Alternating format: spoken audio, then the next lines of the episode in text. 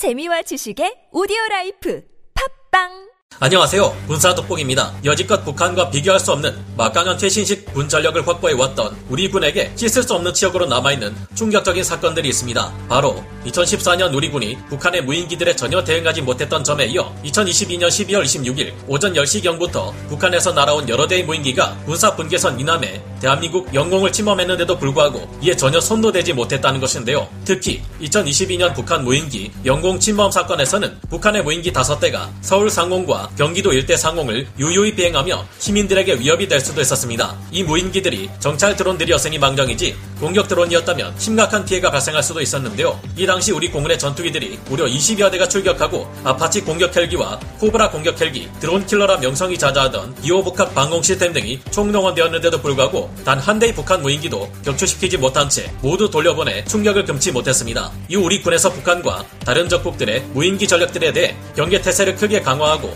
여러모로 방공망의 빈틈을 메우려 하고 있지만 타고난 지형 조건상의 불리함을 극복하는 것이 쉽지 않고 무엇보다 저렴하고 대량으로 동원할 수 있다는 장점으로 우리 안보 태세의 빈틈을 제대로 찌른 가장 치명적인 수단이 이 무인기들입니다. 2014년 이후 우리 군은 북한 드론에 대한 본격적인 대응을 천명했지만 2022년 또다시 침입한 북한 드론에 전혀 제대로 된 대응을 하지 못했고 이후 5,600억 원의 예산을 들여 새로운 드론 부대를 창설하는 등 적 드론에 대응하기 위한 만만의 준비를 갖추고 평화를 위해 전쟁을 준비하겠다는 대응 방침을 우리 군은 내놓았는데요. 우리는 이에 제대로 대응하고 있으며 이제 더 이상 과거와 같은 적국의 드론 공습에 불안해하지 않아도 되는 걸까요? 전문가는 아니지만 해당 분야의 정보를 조사 정리했습니다. 본의 아니게 틀린 부분이 있을 수 있다는 점 양해해 주시면 감사하겠습니다. 12월 26일 오전 10시 북한의 무인기 5대가 서부 전선의 군사 분계선을 넘어 서울과 경기 김포 지역과 파주 지역, 인천 강화 지역 상공을 비행하자 우리 군은 6시간 동안 이에 대응하기 위해 각종 전력을 집결시켰습니다. 이들은 서울시 은평구 일대와 고양시 일대를 비행하며 돌아다녀 많은 사람들이 이 장면을 찍어 SNS로 올리기도 했는데요.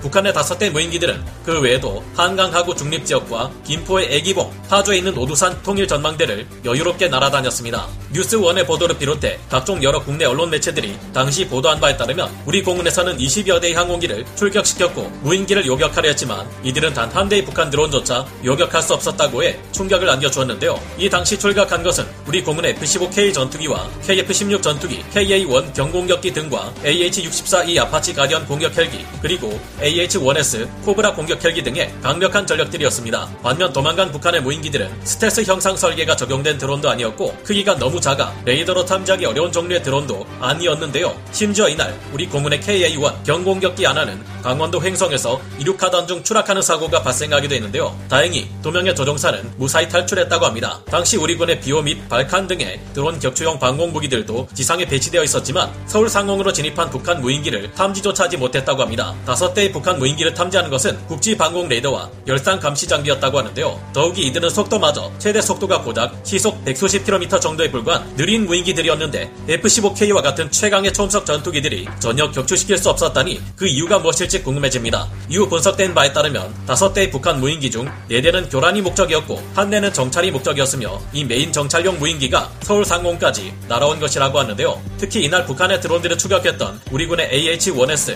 코브라 헬기 한 대는 강화도 교동도 상공에서 20mm 기관포를 100여 발 발사해 북한의 무인기들을 격추시키려 했는데요. 그런데 알고 보니 이날 20mm 기관포 사격은 육안으로 확실히 조준한 다음 이뤄진 것이 아니라 그냥 레이더에 탐지된 무인기 정보를 토대로 허공에 100여 발의 기관포를 사격한 것이었다고 합니다. 게다가 이 같은 대응은 상식적으로 북한의 무인기에 대한 적절한 대응도 아니었던 것으로 분석되었는데요. AH-1S 코브라 공격 헬기의 20mm 기관포는 공중에서 지상군을 향해 사격을 퍼부어 제압하는 무기인데다 정확도가 떨어지는 편이라 제대로 목표물을 파괴하기 위해서는 수천 발 정도의 지속 사격이 필수라고 합니다. 그런데 100여 발의 기관포탄을 육안으로 조준하지도 않고 뒤늦게 지시받은 위치에 사격했으니 명중할 가능성이 그만큼 낮았던 것으로 분석됩니다. 그런데 문제는 이 같은 일이 처음이 아니며 지난 2014년 3월에도 비슷한 일들이 있었다는 것입니다. 당시 두 대의 북한제 소형 무인기가 경기도 파주시 조리읍 봉일천과 백령도에 추락한 것이 발견되었고 이후 4월 삼척에서도 추락한 북한제 무인기가 발견되었는데요. 이 무인기들은 군에서 사용하는 물건이라고 보기에는 너무나 저열한 수준의 물건이었지만 일본제 캐논 DSLR 550D 디지털 카메라가 장착되어 있었으며 24mm 광각 단렌즈를 장착하고 있었다고 합니다. 그리고 3년 후인 2017년 6월 9일 강원도 인제군의 산지에서도 또 북한 무인기가 발견되었습니다. 이 무인기의 경우 주한미군의 사드가 배치되어 있던 경북 성주 골프장을 정찰했고 메모리 메모리 카드 내에서 총 555장의 사진이 발견되었습니다. 충격적인 점은 이 당시 사진들에서 사드 체계 배치 상황을 모두 엿볼 수 있었다는 것인데요. 이 당시 국방부에서는 저고도 방공망 구축을 위한 레이더 긴급 도입을 검토하겠다고 밝혔고 당시 2015년 개발 완료를 목표로 국내에서 저고도 방공 레이더가 자체 개발 중이기도 했습니다. K30 비호를 개량한 버전이 2015년부터 배치되기로 결정되어 있기도 했는데요. 알려진 바와 다르게 우리 군의 비호 복합 운용 부대들은 2018년부터 꾸준히 대공 실사격 훈련을 여러 번 진행해왔고 2022년 9월에는 2022 대한민국 방위사업전을 계기로 대규모 기동화력 훈련 시범을 보이며 당시 비호 복합 대공 무기를 통해 적 정찰 드론과 공격 드론에 대응하는 사격이 이뤄지기도 했습니다. 군소식통이 밝힌 바에 따르면 비호 복합 운용 부대 훈련은 계속 있어 왔지만 이번에 내려온 것과 같은 북한 소형 무인기 등을 상정한 훈련은 부족했던 것으로 보인다고 해명하기도 했는데요. 2022년의 대응이 그나마 북한 무인기를 탐지조차 못했던 2014년보다 나은 것이 있다면 국지방공 레이더와 TOD가 북한 무인기들을 탐지했고 격추 시도도 했다는 것입니다. 그러나 당시 북한 무인기들을 쫓던 AH-1S 코브라 공격 헬기의 조종사들은 실제 무인기를 식별했지만 민가나 도심지 상공이었기에 상황 발생 시 우리 주민 피해가 발생할 것을 고려해 추가 사격을 가하지 않았다는 입장을 밝혔습니다. 서울에서 북한 무인기를 쫓던 KA-1 경공격기 또한 MDR 인근까지 추적을 계속하며 유관 식별 및 경로 조절까지 했지만 아래 민가가 계속 이어지고 있어 혹시나 모를 주민 피해를 우려해 사격할 수 없었다고 하는데요. 결국 7시간 동안 우리 영공에 체류하던 북한 무인기를 우리 군은 격추시키는 데 실패했고 이 같은 일은 정전 협정 이후 최초로 일어난 일이었다고 하는데요. 격추에 실패한 대신 우리 군은 대응을 위해 9.19 남북 군사 합의에 의해 규정된 비행금지 구역으로 백두와 금강 유인 정찰기 및 IAI 해론 무인 정찰기들을 투입하고 RQ-101 송골매 무인 정찰기 두 대를 군사 분계선 넘어 5km 북한 상공까지 투입해 북한군의 군사 시설들을 정찰하고 귀환했다고 합니다. 물론 1976년 10월 14일 서울 상공에 나타났던 미확인 비행 물체 UFO를 격추하려다가 당시 격추에도 실패했고 쏟아진 낙탄에 의한 희생자도 발생한 적이 있었다는 점에서 볼 수 있듯 아래 민가가 있는 상황에서 적 무인기를 격추시키는 것은 쉽게 내릴 수 있는 결론이 아닙니다. 당시 북한 무인기가 확연하게 분간할 수 있는 공격용 드론이었다면 예상치 못한 피해를 감수하고서라도 미사일을 발사해 격추시키려 했겠지만 북한의 무인기가 정찰 용도라는 것을 쉽게 알 수 있는 상황이었기에 이런 시도를 하지 않았다고 탑참 측에서는 밝히고 있는데요. 그러나 문제는 공격용 드론이 아니라 하더라도 탑재 중량이 약 10kg 정도인 해당 북한 무인기들이 상당히 폭발물이나 탄저균이나 독극물 등을 실어 주택가 및 번화가 위에서 뿌려버렸다면 이로 인한 피해는 심각했을 것이라 지적되고 있습니다. 현재 러시아와 전쟁 중인 우크라이나군은 작은 대전차 수류탄에 3D 프린터로 만든 날개를 따라 이를 소형 무인기에서 투하시켜 효과적인 기갑 장비 파괴용 무기로 사용하기도 하는 만큼 더 이상 북한의 정찰 드론을 과소평가할 수 없다는 것이 이어지는 군사 전문가들의 하나 같은 지적인데요.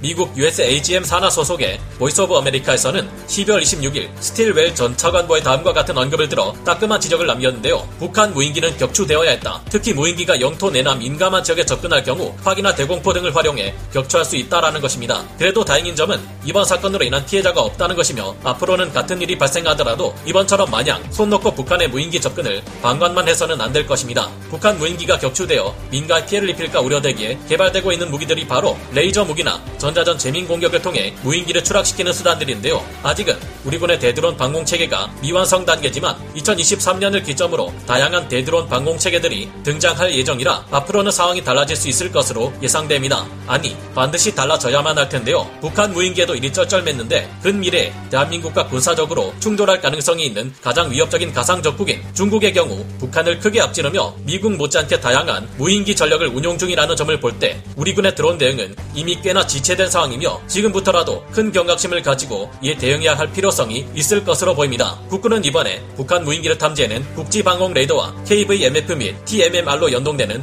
T-30BO 복합 대공 무기 체계 1530mm 차륜형 대공포와 레이저 요격 체계, 드론 jammer를 배치해 대드론 방공망을 구성한다는 구상을 가지고 있습니다. 이 중 1530mm 차륜형 대공포의 경우 자체 레이더가 탑재되어 있지 않아도 국지 방공 레이더와 네트워크를 통한 연동이 가능하고 비호 복합보다 훨씬 뛰어난 성능의 신형 광학 장비를 탑재하고 있어 현재 우리 군이 보유한 대드론 방공 체계 중 가장 효과적인 자산 중 하나입니다.